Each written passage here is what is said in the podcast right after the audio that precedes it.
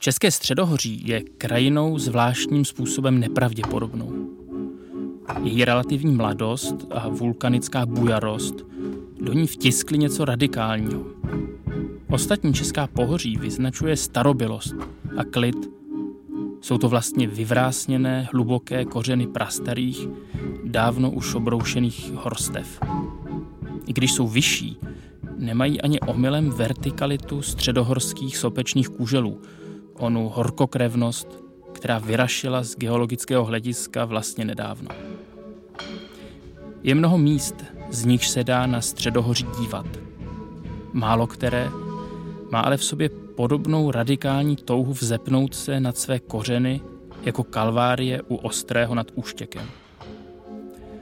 Poutní místo ze samého počátku 18. století leží na hranici dvou geologických světů.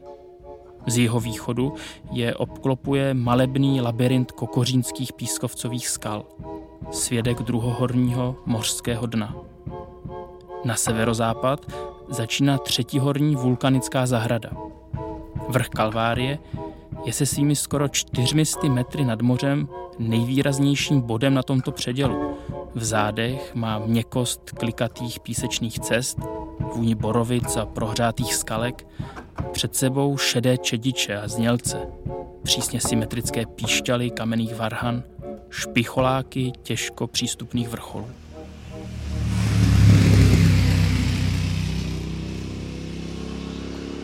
Poutní místo nechali postavit místní jezuité, kterým výraznost tohoto místa nemohla uniknout. A kdo ví, zda tu už v dřívějších dobách nestál aspoň kříž nebo vstyčený kámen. Nedaleký úštěk byl osídlen již v pravěku.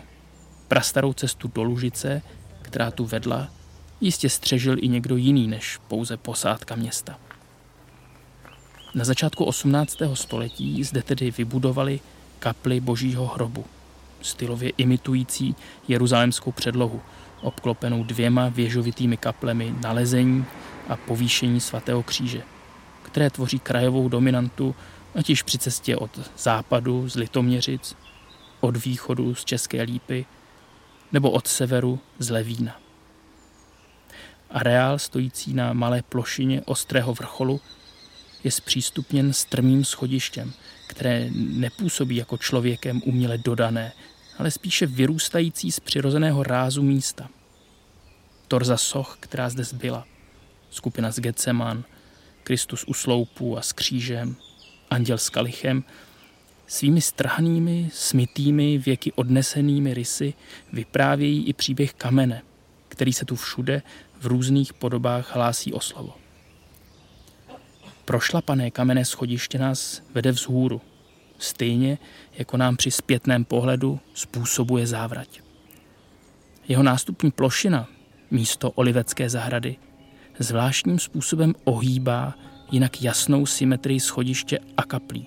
Jako by se osa stáčela více na západ, magnetizována jinou horou, nejvyšším a dominantním vrcholem této části středohoří, majestátním sedlem.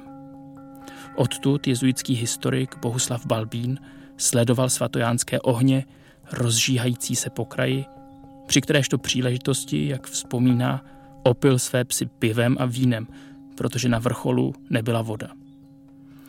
Divoký a stále jaksi pohanský hřeben sedla k sobě přitahuje pozornost, vyvolává zvláštní komunikaci mezi oběma vrcholky.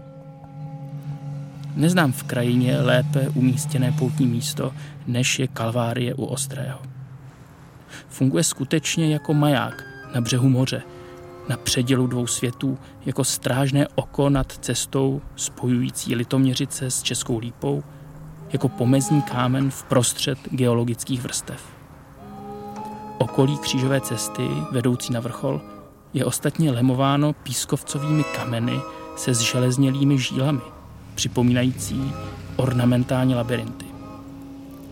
Tak vulkanická činnost a s ní spojené jevy prostoupily původní prostředí, stejně jako ho prorazily lávové potoky a jak se pak do něho propsalo lidské působení. Písek se stává kamenem a v kontaktu s žhavými proudy prorůstá železem. Oheň se stává horou a lidská činnost z něj vytvoří místo kultu, zbožnosti, touhy po transcendenci.